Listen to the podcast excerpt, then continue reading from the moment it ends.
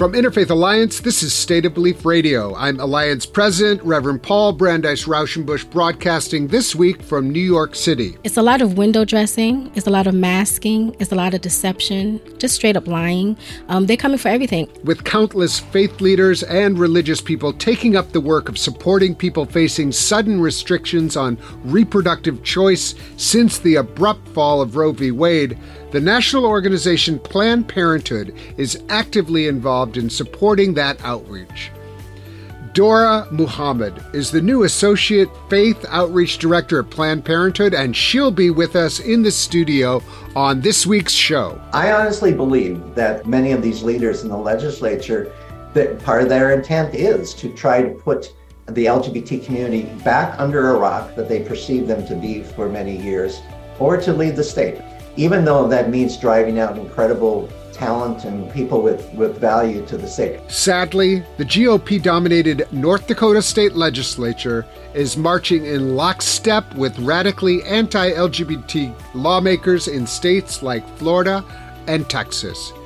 Alarming religious rhetoric is always a part of this, and Interfaith Alliance of North Dakota is actively engaging with the governor and the community, and we'll get details from Pastor Joe Larson and Barry Nelson, who both serve on the board of the Interfaith Alliance there. You can hear State of Belief on the radio and get the podcast on Apple Podcasts and all other podcast platforms. Every week, I am in conversation with the most fascinating and impactful civic and religious leaders across the nation. Please subscribe today. State of Belief Radio is made possible in great part from the generous support of our listeners. If you have made a donation, thank you for helping get these conversations heard by more people who need them. If you haven't pitched in yet, information on how you can help keep this show on the air is available at stateofbelief.com. And you can find out more about the work of Interfaith Alliance and join us at interfaithalliance.org. And now to my first guest. Faith leaders and faith communities played an important role in helping women access reproductive health services in the dangerous years before Roe v. Wade decision of 1973. Now that the Supreme Court has reversed Roe, the importance of supporting vulnerable Americans who need abortion services again falls to the community in general and very much to religious advocates and allies. Planned Parenthood the largest single provider of reproductive health services across the country, actively engages with people of faith, and the new Associate Director of Faith Engagement is Dora Muhammad, who joins me in the studio today. Dora, welcome to State of Belief. Good morning. Welcome. Thank you for having me. Well, we are delighted that you're here. Now, tell me, this is a fairly new position for you, right? It is. It's new to Planned Parenthood as well. So, yeah. Um, I started in February, so technically I'm still onboarding. I tell people still meeting um, all of our faith partners currently and working on strategic plans. But yes, so the title is Associate Director for Faith Engagement. It's a national position. I'm part of the national staff, and you you spoke correctly. You know, this is a historic moment that reflects us back to before Roe was ever enacted, um, but it's a different climate even than before Roe um, because of the ultra conservative movement. Really, that has narrowed the faith lens around the issue. So my mandate is to really expand that. It's, it's so important. I'm going to tell a little story. My mother was very involved in um, creating uh, abortion access and contraception access in Wisconsin growing up. She was also the reason we went to church. She was like dragging us to church every Sunday. And part of her faith was actually. Um, you know the the right of people to make decisions about their life, the right of people to make decisions about That's their family, correct. the right of people to make decisions about their own body, and so this this junction of faith and religion and and abortion access and contraception access because yes. you know they're coming for it next. Absolutely, they and, are. And so, so tell me about your own background. Like, where do you come from? How did you decide to take on this position? So, I have very close friends who said to me that I was created for such a time as this. Mm. Um, and so, similar to you, I think most of us really reflect back if we have had um, strong mothers in our lives we tend to emulate and really inform us what we do as adults. And so, um, my mom, um, you know, was a strong advocate for herself. She's a domestic violence survivor. Mm. So all of my life, um, I've had sort of a centering of women's issues and women's lives and how do we care for our families? How do we make decisions for our families? And very specifically i'm a sexual assault survivor who received emergency contraception. So mm. planned parenthood came early on into my life as a teenager understood the value of um, healthcare knowledge that was provided by planned parenthood in our communities which is invaluable today. Um, because there's so much misinformation around issues. And so I began to speak out as a teenager. I became a, a women's advocate at the age of 18. Wow. And so all of my life, um, bodily autonomy and owning what happens to us as females has centered what I do. And regardless of the position I'm in, it, it could be a position to paint a wall. I'm going to find a way to make a woman's voice be a, a part of that process. Mm-hmm. And so um, when the Dobbs decision came uh, uh, down last year, um, it sparked something in me, and I knew that I just needed to do more. There was more in me for me to do, and and then this position was created by Planned Parenthood, and so there was some alignment there. Oh. And my family is very interfaith also, right? And so the, the purpose of Planned Parenthood is really to expand the, the, the diversity of faith voices around these issues because bodily autonomy and freedom of conscience, like you talked about, um, that really is centered in all faiths. Mm-hmm. And so we really wanted to try to find a person, and they identified me, thankfully, that to, who would be able to really pull that all together in this historic moment. Well, congratulations! I mean, the way you describe it, you know, we we we all have jobs, but it's such a blessing when it's your job is a vocation. Yes. And and this yes. sounds like it is your vocation 100%. to be right here, right now, in this moment. And it's know, very life affirming for me. Yes, yes, and also affirming that you know you've been through it mm-hmm. and your family has been through mm-hmm. it, and in some ways, using that, mm-hmm. how, however horrible, to inform and make sure that it doesn't happen to other people. Absolutely, and make sure that other people have access to the care, and so you're you're not like leaving that behind, actually taking it with you and ensuring that you're standing up for those people yes. today. I just really appreciate what you're doing. And I appreciate so much that, um, you know, your broad lens on this, you know, that it's an interfaith lens. Um, and it, this is just really, this is, uh, you know, life affirming for me to hear you talk about that. Um, we talked earlier about you know the narrative. You mentioned this mm-hmm. about like what the religious narrative around abortion is. And one thing that you're just coming out of the gate with this exciting idea of what reclaiming the religious narrative. And you're starting to invite people to imagine what that can look like going forward. Can you talk a little bit about that Yes. So, you know, in the political discourse across the country, it is definitely fueled by a very narrow white evangelical lens of faith. And so the narrative is falsely that if you're a believer in God, if you're a person of faith, that abortion is against everything that you would believe in, that it could not possibly be an extension of your faith. And that's just not true. It's not true statistically in terms of surveys. And it's just not true if you actually really delve into the principles of the text, right? If you get off of the sort of the binary conversations of the argument of pro life, pro choice, which is so antiquated, and really understand the fundamental principle undergirding a person's relationship with their God, their sovereign being, is freedom of conscience. That every single mm. human being is born and given by their Creator that authority and that reason to make decisions for their life. Yeah, that and is, that is the ultimate. It's a hundred percent, and you know people forget, and it's always worth reminding that the Southern Baptist Convention supported, did an amicus brief with yes. Roe v. Wade because of their original commitment to freedom of conscience. That's correct. And not that they were saying we support abortion, but we do support that individuals making decisions about their life in co- in conversation with their creator, with their creator, and that's and, where it stays. and their doctor and their community. That is correct. And and there's no reason that that is less valid of a position today than it was in 1972. And not even less valid. There's no particular reason why a Trump appointed judge invalidates that. Oh, well, let's talk about that. Let's, you know, I mean, because this is, you know, this is, it, it, it, now it's getting to the point. You know, it was always like, well, let states decide.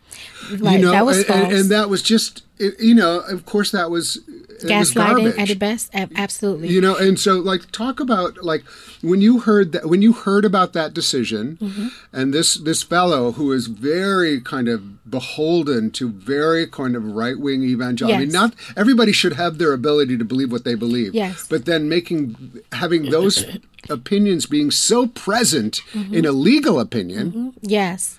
Yes. It's it's very disturbing. So, um, talk about the you know the abortion pill and and how how you personally. I mean, I really like you personally feel the idea that someone would take that away that right away from you. One hundred percent. So, like when the Dobbs decision came across, we knew ex- because of the climate that it happened um, within that it was the first of many. That it was really just the beginning, and that everything that was around the framing of states' decisions, we knew that that was a thin veil.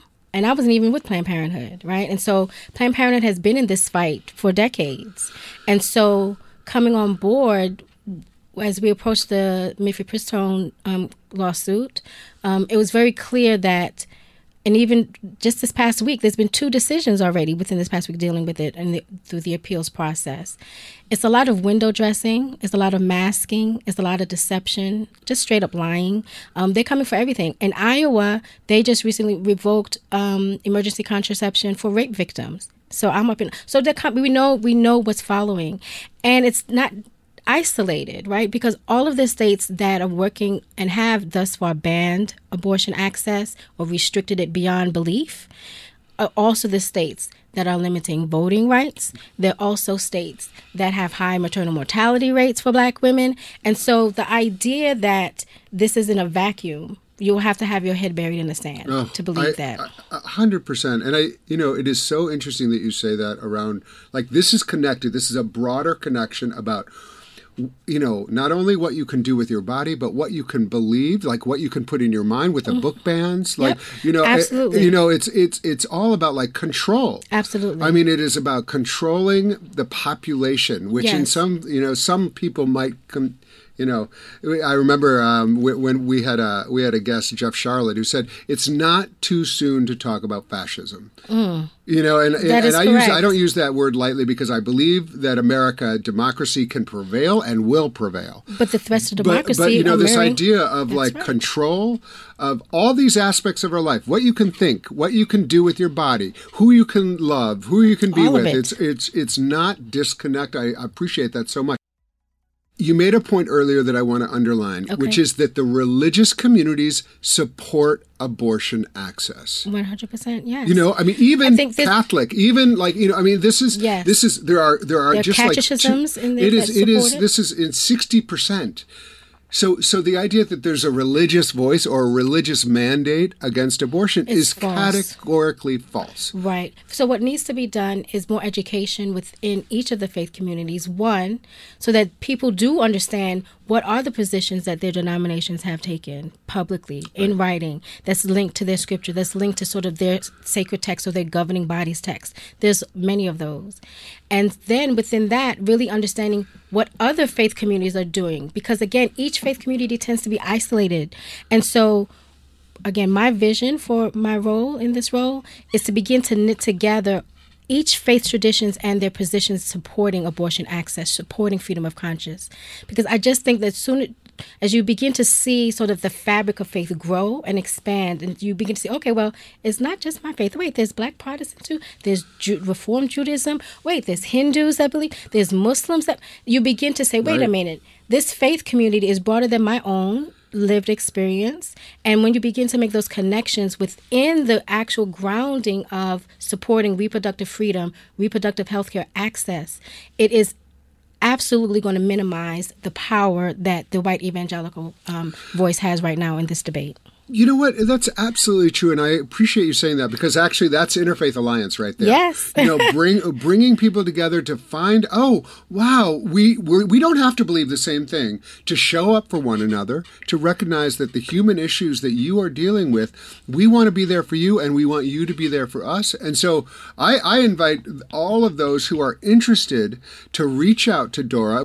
Because the the benefit of this work that you're doing is is not only and primarily the importance of safeguarding reproductive freedom and and access, um, but also to know one another. Yes. This is an opportunity to, to to to meet your neighbor of a different faith tradition and say, okay, we're going to show up for one another. We, you know, we we have many people um, in our networks who who out of their commitment as a Muslim, as a Jew, as a Christian, as a Hindu, are saying you don't represent us. And uh, you know that that the the anti-choice movement does not represent us. And we're going to stand up as religious people and say there's another way. And we yes. i appreciate you you bringing us together in, in this way.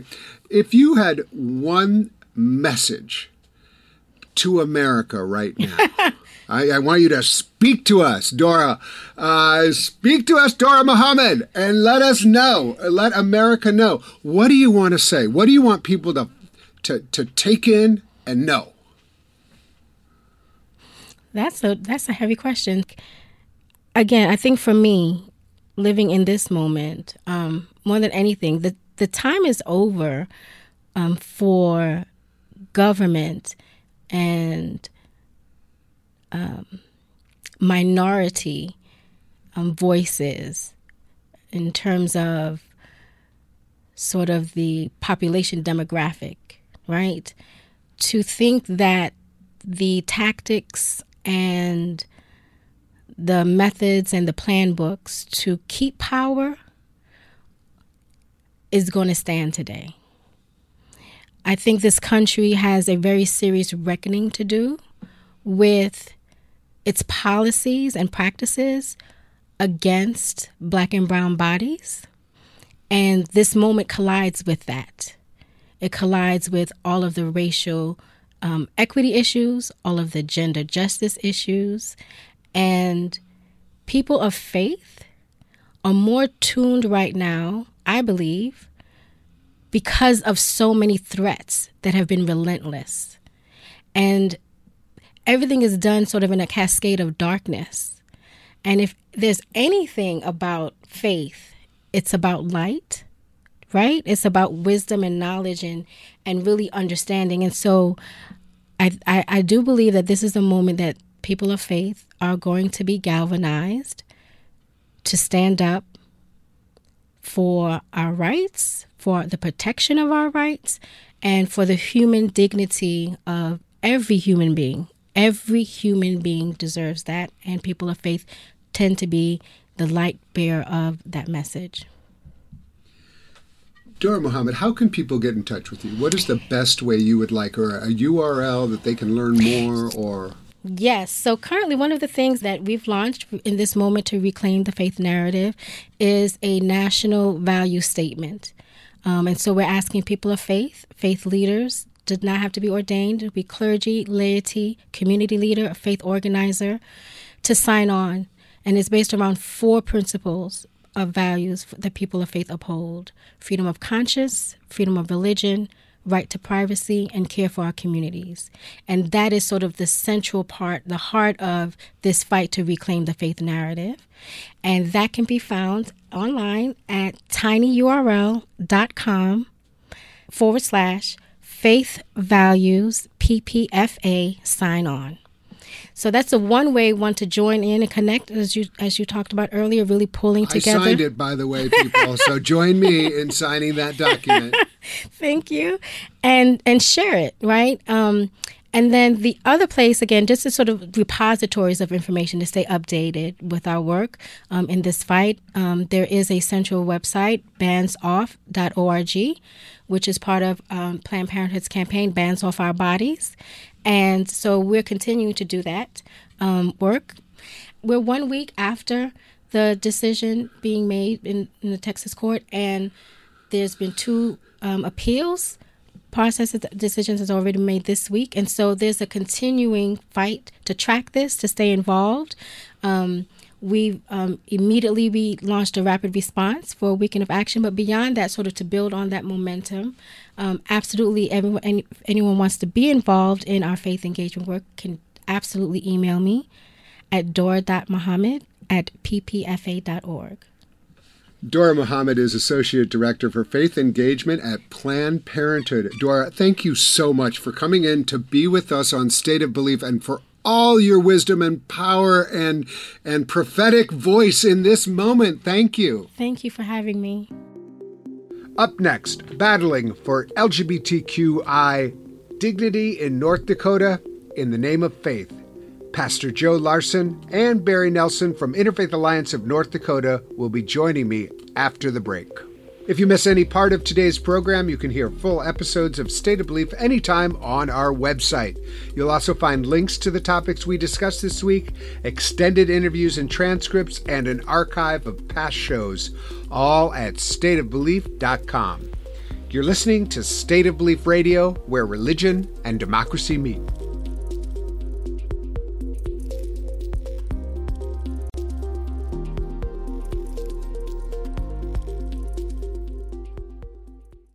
Recent state government crusades against LGBTQI plus citizens have made headlines and shocked Americans in Florida, Texas, Tennessee, Missouri, and others.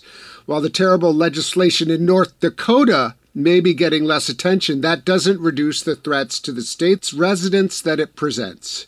Interfaith Alliance of North Dakota is engaged in urgent organizing to raise up the rights and dignity of LGBTQI persons in the face of these attacks. And I'm glad to have two board members with us today. Reverend Joe Larson is the first openly gay ELCA pastor called by a Lutheran congregation in the state of North Dakota. Barry Nelson is Interim Executive Director of the North Dakota Human Rights Coalition. Joe, Barry, welcome to State of Belief Radio. Thanks, Paul. Good to be here with you. Good to be here. So, there is a national epidemic of state level anti LGBTQI laws that are uh, something like 400 bills across the country. How is this happening and manifesting itself in North Dakota? In a way, we were slow to the game um, in the sense that this has been a building process over the last five to eight years. Uh, we saw our first um, anti-LGBT bill surface in 2021, um, and then this year we've seen we had 21 bills introduced targeting um, this tiny population, this tiny vulnerable population in the state.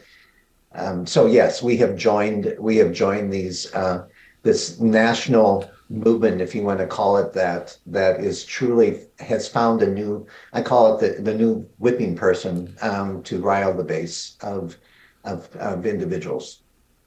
I think that's exactly right. And we're, you know, we are seeing that this is a convenient group to kind of target in order for the base to feel like, you know, righteous uh, and, um, and so it's it really is like the most vulnerable. What are the bills specifically trying to accomplish in North Dakota?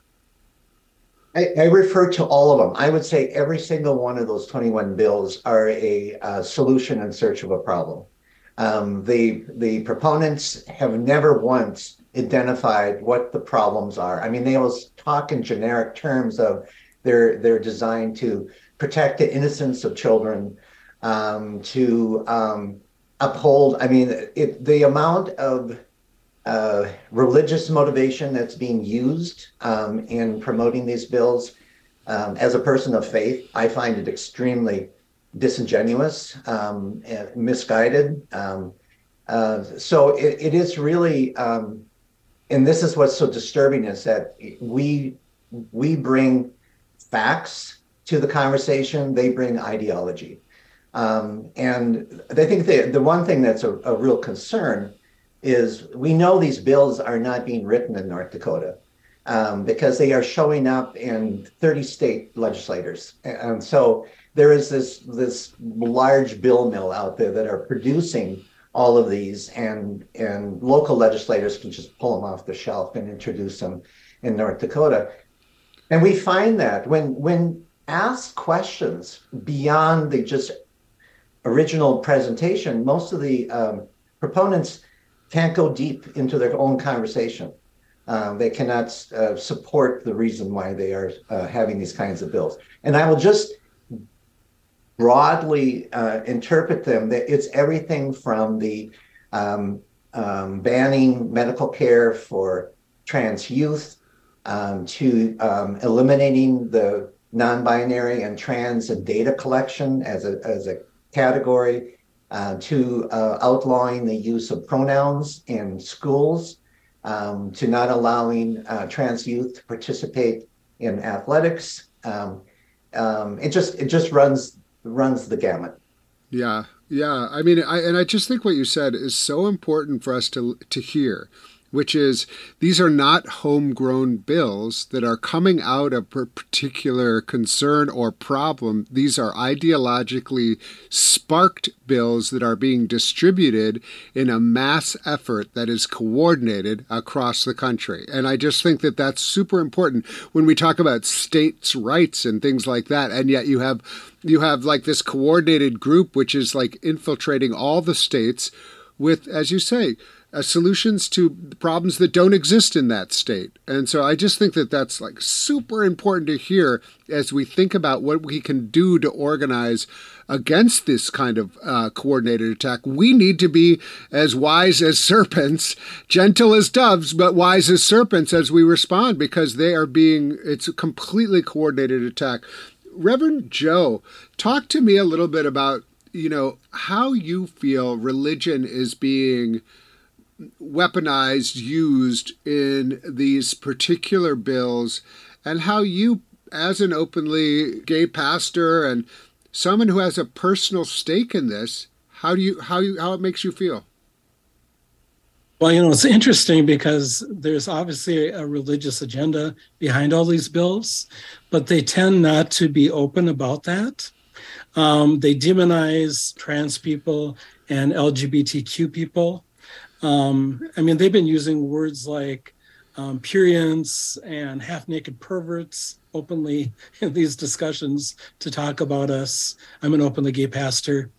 Um, but when you, I was at one hearing, I was testifying about one bill and I was giving testimony and I was, I was trying to give a religious perspective because very few of the people who were testifying had addressed a faith perspective. Um, and it, you know, it's just out there, right? It, we all know that a lot of these people are conservative Christians, and their real intent is to try to push their conservative agenda on the rest of us in terms of um, society. And so I was approaching it from the perspective of Jesus and Christian faith, and saying that when Jesus was in the world, he he supported people who were marginalized in our society. And I was kind of going along that tangent and one of the senators interrupted me and said, "Are you going to get you a point?" Mm. you know, and mm. the other another senator, thankfully, in the hearing said, "He's getting there. Give him a chance." And my point was that Jesus calls us to care for those who are most needy in our society. And she was she got very annoyed with me that I was using the Bible in that way against them, right? Because that's yeah. what the Bible says. The Bible I mean, tells it's Christians clear, yeah, to, that we're we're not supposed to be abusing. We're not supposed to be judging. Jesus said, "Do not judge." We're not supposed to be um, excluding people. Jesus said, "Go after the lost sheep." Um, Jesus embraced those in society who were um, rejected, lepers and prostitutes, right? Um, and here we are again repeating the same old it's the same old story right? Where we're choosing to ex- the church is choosing to exclude people who are easy to exclude. Trans yeah, and, people and, uh, drag queens um, queers and um, and and people are just going along with it. Christians are going along with it just like it was easy during nazi germany to go along with the targeting Jewish people, right? Because it yeah. doesn't affect me. I'm not part of that group. Well, um, it is, you know, it is very disturbing. And also, I would say, out of step with what religious people actually believe, which, if you look at statistics, Almost every religious group in America supports the rights of trans people, of, of, of LGBTQ people to live full lives, to love who they want to love, to be who they want to be. It is like, it's not even close. And so the, the idea that, um, that they can say, you know, this is based on, you know, cons- any sort of religious values. It's very, as you said, it's a narrow slice of religious values. And it's extremely disconcerting for them to try to own the religious narrative when they have no mandate to do that. It's really, you know, and, and so, so, but what's so gratifying for for me, you know, it's easy for me to say that in New York City. You all are in the middle of it. And what I just want to take a moment to say thank you for the work that you're doing, which cannot be easy. You're standing up in a state that one is very has disparate populations. So it's you know you you need to the kind of organizing you're doing, and yet you are doing it. And Interfaith Alliance of North Dakota and all of you in your individual lives are coming together and responding. So tell us a little bit about the way you you talked about um, testifying in uh, in the legislature, but legislature. But what are what are ways that you all are responding in this moment? Well, you know, we're certainly. I think what's been good is that it's brought people like Barry, his organization, the Human Rights Coalition, um, Ross's organization, the North Dakota Interfaith Alliance, um, churches like St. Mark's and other churches to work together to say that, that there are people who care um, about trans people. Um, we are, unfortunately, a minority voice in this state. Um, that's not to say that it's a it's a in terms of the whole population that we're a minority, but it is a very red state. You know, I, I came here seven years ago. Um, I'm one of those people. I went to seminary when I was young um, in Minneapolis, and realized I was gay and decided not to get ordained. I finished seminary, but back then the Lutheran Church didn't ordain people like me. And then the Lutheran Church had a vote in 2009, and I felt the call back. And so I first got ordained in 2013, seven years ago, and came to North Dakota for my first call.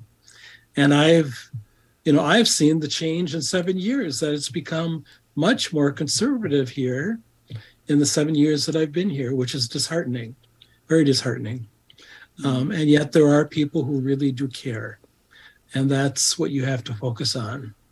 Um, and that we, and that the state needs people like me and Barry and people who still believe, um, because there are young people, especially trans people, young queer people, um, who are in little towns, who are in churches and other faith communities, who need to know that there are people of faith, that there are clergy who who don't believe what these other people believe that they believe that God loves them and that God created them the way they are and that there are places where they can be accepted and live and find a better place to grow up and and find a place to live and find people who love them. It may not be here.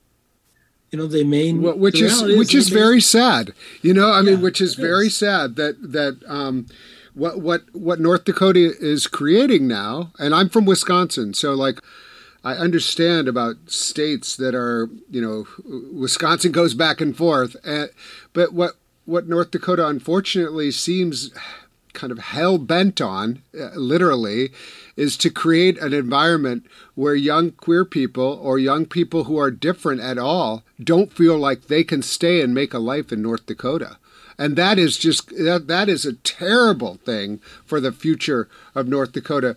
Barry, uh, tell me a little bit about like some of what you've been doing. I know that there's a letter to the governor um, that you all are, are putting together, and you've done some campaigns with uh, media. Tell tell us a little bit about what are some of the some of the things that you all have been up to to, to see a glimmer of hope in all this darkness. Um, I, I look to the fact that the response to a call to galvanize around these issues have, is being responded to.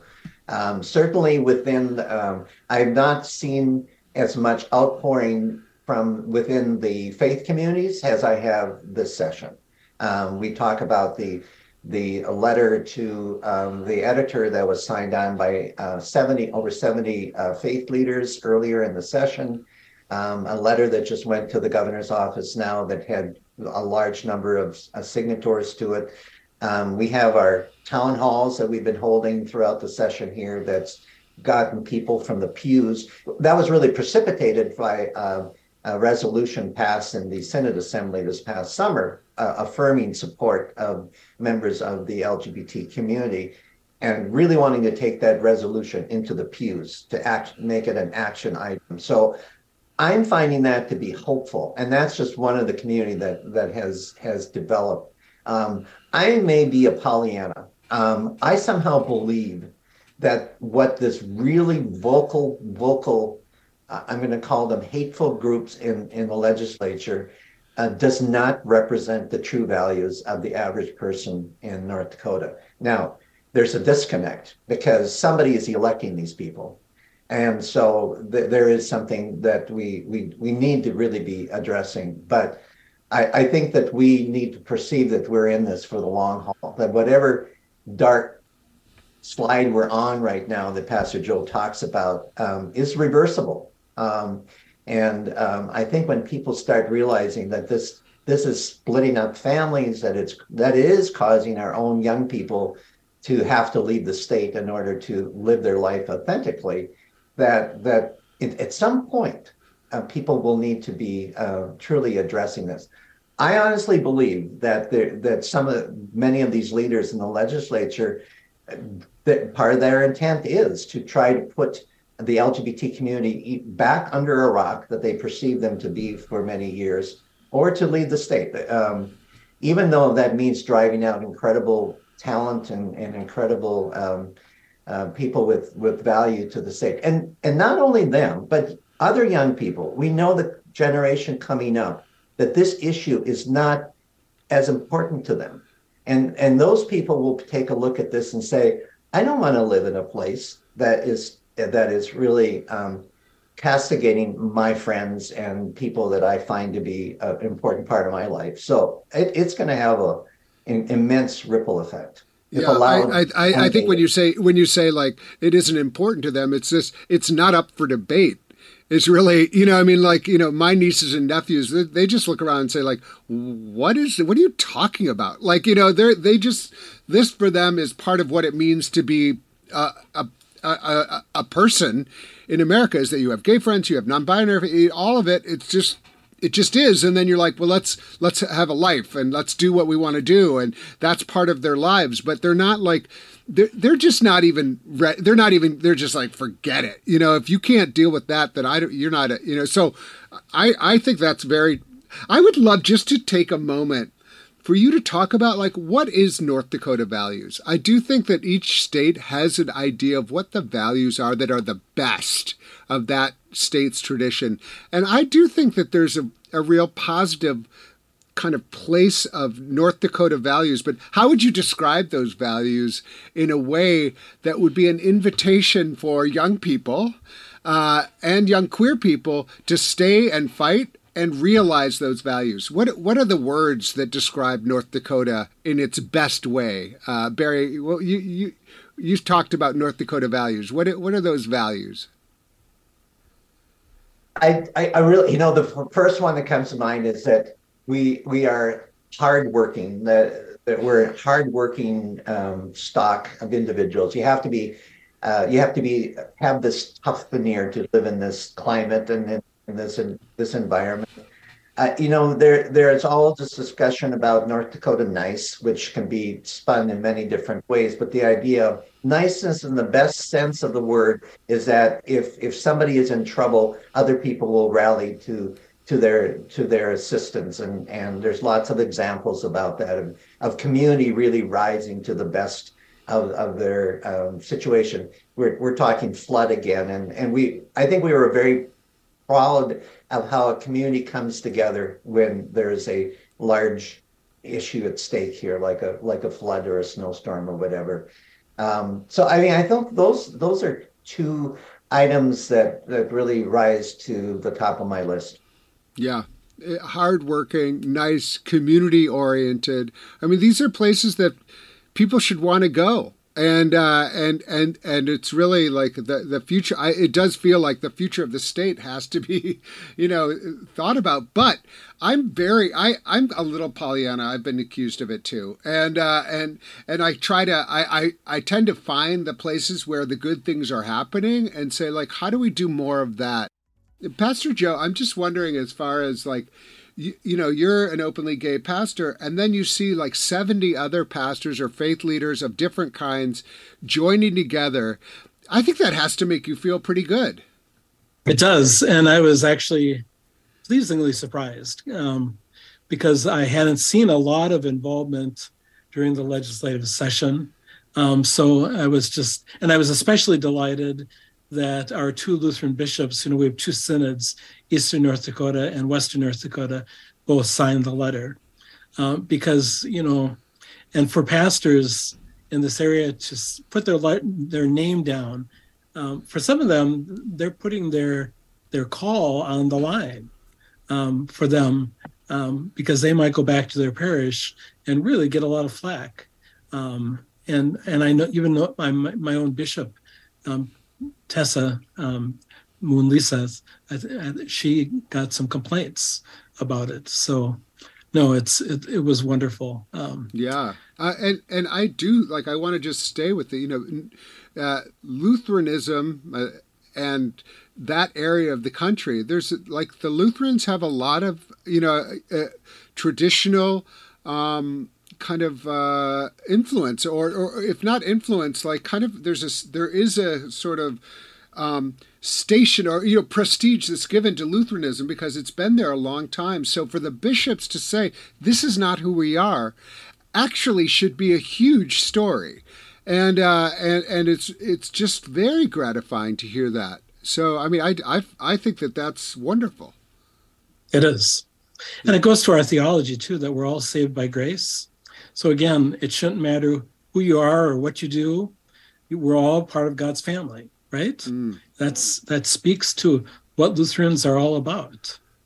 Mm-hmm. And, and was that part of a letter to the editor? Was that was that when they showed up, or what is the what is the next step with that like seventy member faith coalition? Where what can they what can they do? How can they show up in a way that will impact the conversation and reclaim the religious the religion narrative around these issues in North Dakota?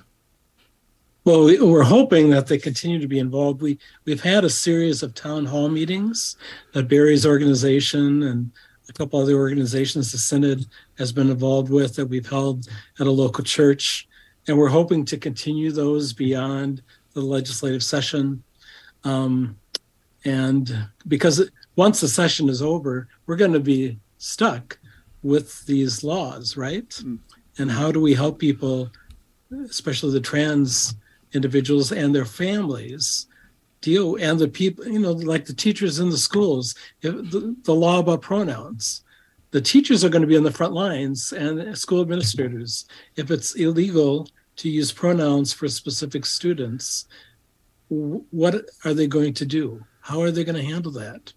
Are they going to put their job on the line um, and take the side of the student? We've been talking about the big, like the big kind of battle at the at the state legislature and and religious leaders, but really this is about people, and often young people and their lives. I wonder if there's any any individuals not giving names but individuals who's who you think about when you when you um, do this work that is very hard work um, but who, who in whose name you're kind of saying i have to do this because this person is counting on me to help them barry do you have any does anybody come to mind when you uh, think about uh, this work absolutely i, I think of this um, this extremely passionate and loving mother and her trans son who have been very public. They have testified before the legislature. They have showed up for for interviews and and have just been very very very passionate.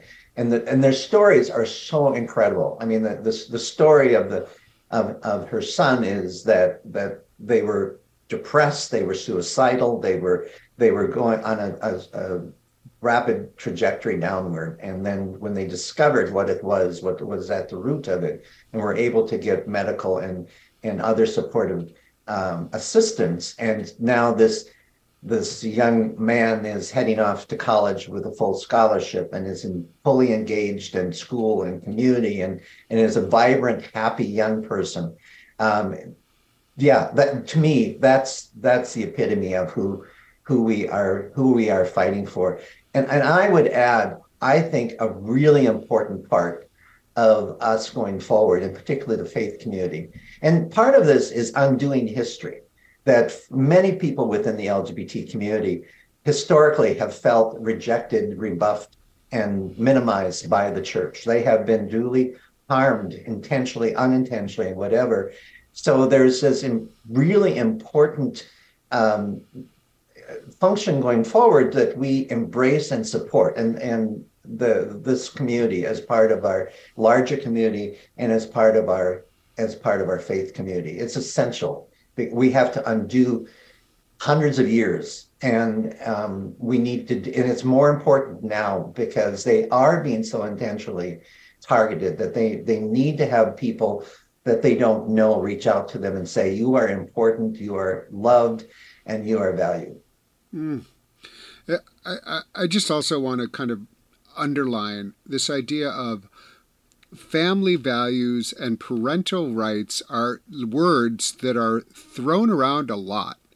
And yet, when you pass legislation that restricts a parent from providing medical care to their child that is life giving and creates an and and prohibits a family from moving forward with their own decisions with their doctor and with whatever faith leader or no faith leader that they want. If you're restricting that, don't ever talk to me about family values again. Don't talk to me about fa- uh, parental rights because everything you are doing is restricting those and uh, and and putting up barriers with the state, with the power of the state. I mean, it's so it's like an absolute upside down world where the where the, the, the, same people is like, oh, state overreach, state overreach, and then they're like, it's the most invasive sort of state laws that you could possibly imagine. I just I think it's just I think it's so important, and you know. We, we had we had a, a wonderful Jewish leader Maharat in Missouri, um, Rori, who her son is trans and she's having the exact same fight. And the Missouri legislator is just going to, I mean, what are these families supposed to do? Just like watch their kids spiral back into depression, back into suicidal thoughts? These these parents aren't going to do that. They shouldn't do that. You know, I mean, like it's just it's a terrible catch twenty two. You're driving people out of your state. You're creating it impossible for people to thrive in your state. They should be ashamed of themselves. Um, sorry, that was just a little rant, but I mean, your, that story. I was very moved by your story. I mean, it's really so. I mean, I but but I do think like this is an opportunity for faith leaders, religious leaders to practice what they preach, get out there and say, no, this isn't the North Dakota we want. This isn't the Missouri we want. This isn't the America that we want. And so I just, you know, I really applaud all of you. What's next? And and is there are there ways that people, listeners from across the country, can be supportive of your work? What are what are ways that people can, you know, maybe it's about uh, showing up in their own community, whatever is going on there. But what's next for you all, and and what how can we be supportive? Well, you know, I'm a pastor, so I believe churches can be a sanctuary and a place where people can find a safe place for their families and children to feel welcome. And I know at St. Mark's, that's we had four or five families in our little church. We had 100 members that had children who were trans or non binary or LGBTQ. That's it's just a huge trend. There's so many young people who are dealing with this and some came, we we had um, one family that was Catholic that came because the mother wanted her son to be in a place, a faith community, where he was hearing positive messages about being trans. Right. Mm. Um, Let so me just say, create... let me just say, we, we hear a lot from from uh, churches about oh declining membership, declining membership. Well, maybe you should open your doors a little wider and see who might want to come in because they are looking for sanctuary. And it's not that hard. You know, mm. you don't you don't have to preach about it every Sunday. You just say positive things, right? Right. Yeah. Make it make it clear that everyone's welcome. Mm-hmm. And then people can just come as they are and here right. here here you know whether it's a Jewish uh, temple or or whatever meet other families yeah yeah so wow yeah yeah and and so what is next for North Dakota? And, and I, I, I think I think one of you said it, this is a long term um, uh, struggle. What's next for North Dakota as far as this work? Uh, and then I know this is connected to a lot of other issues. My guess is um, that if you're dealing with this, you're probably also dealing with book banning and all this other kind of stuff, which is kind of part of the same nefarious uh, strategy, which is like we can't let people do what they want with their bodies. We can't let people learn what they want with their minds, and the, and then you know the spirit will suffer as well. You know, it's just really crazy. So I'm just wondering how do you how do you view the the the, the path forward for North Dakota? Add to what you just said, Paul, about the, uh, the, the nefarious behind all. I mean, so much about these bills also is is they're criminalizing. They're criminalizing librarians. They're criminalizing medical providers. They're criminalizing teachers. Uh, you know, I mean, the the sense that if people violated these laws, they would be criminals, and uh, which is the most incredible, undemocratic, un-American thing you can can think about. But in terms of going forward um, I agree. I think that we need to continue to build this movement.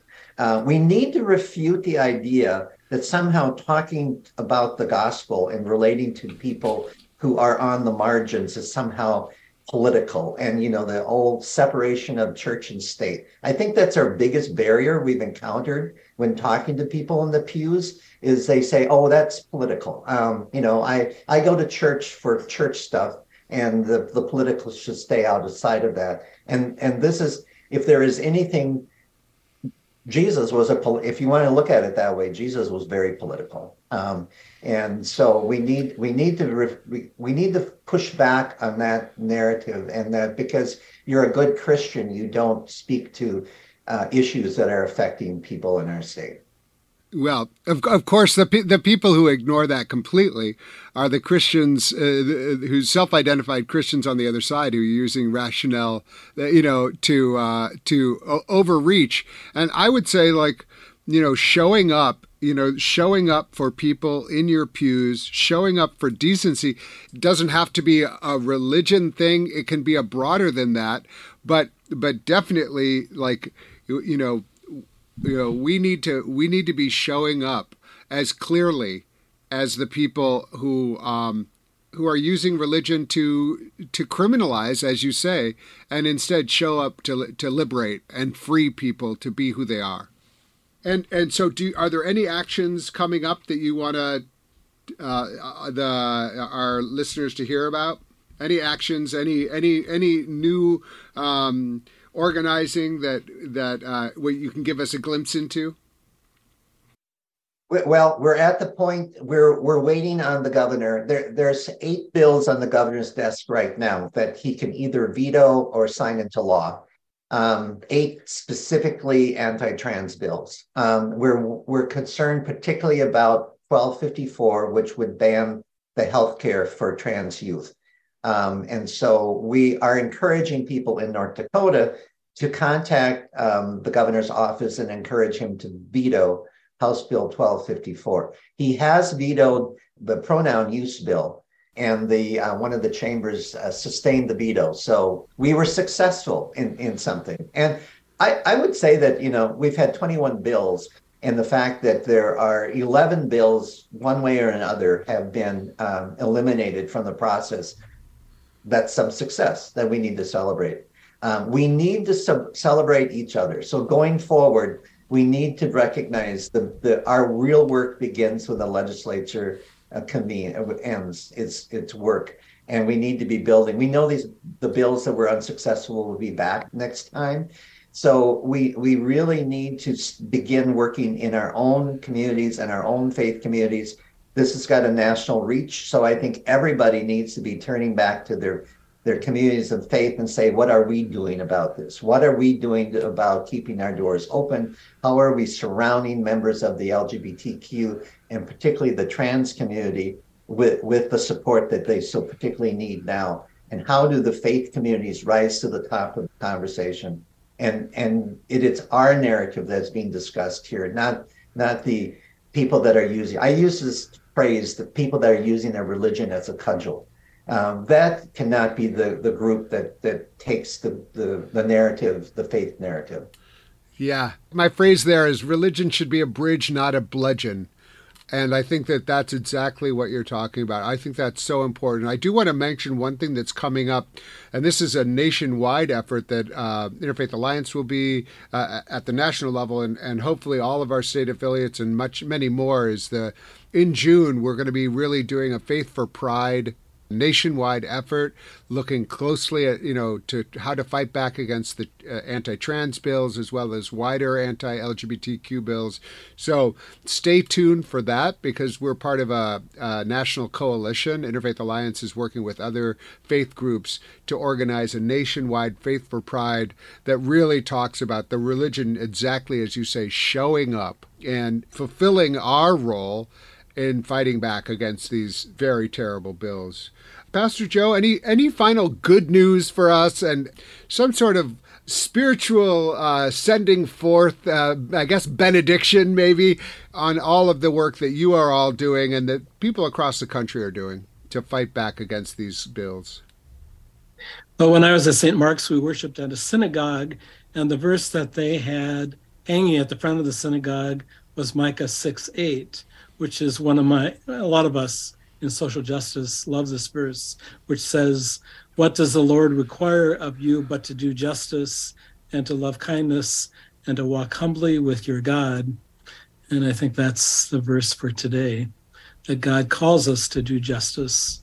And we also need to you know teach kindness it's so it's such a simple message and i really believe that that's what jesus calls christians to do not the things that are happening in terms of all the these bills against trans and queer people.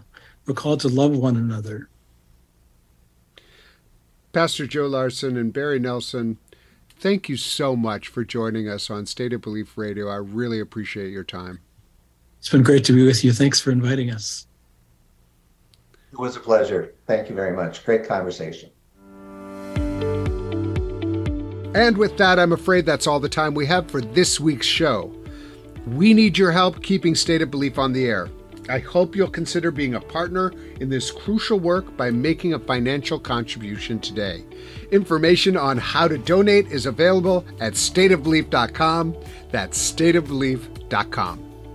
And you can also be a part of making sure informative and encouraging voices like these are heard by sharing this program with family and friends. Let's get more people listening and more people taking part in these conversations both on and off the air.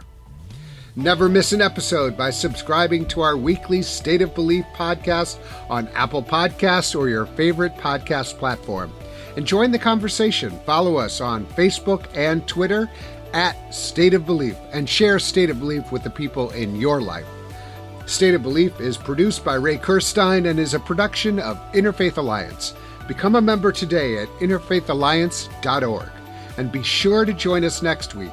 I can't wait. Until then, I'm Paul Raushenbush on State of Belief, where religion and democracy meet.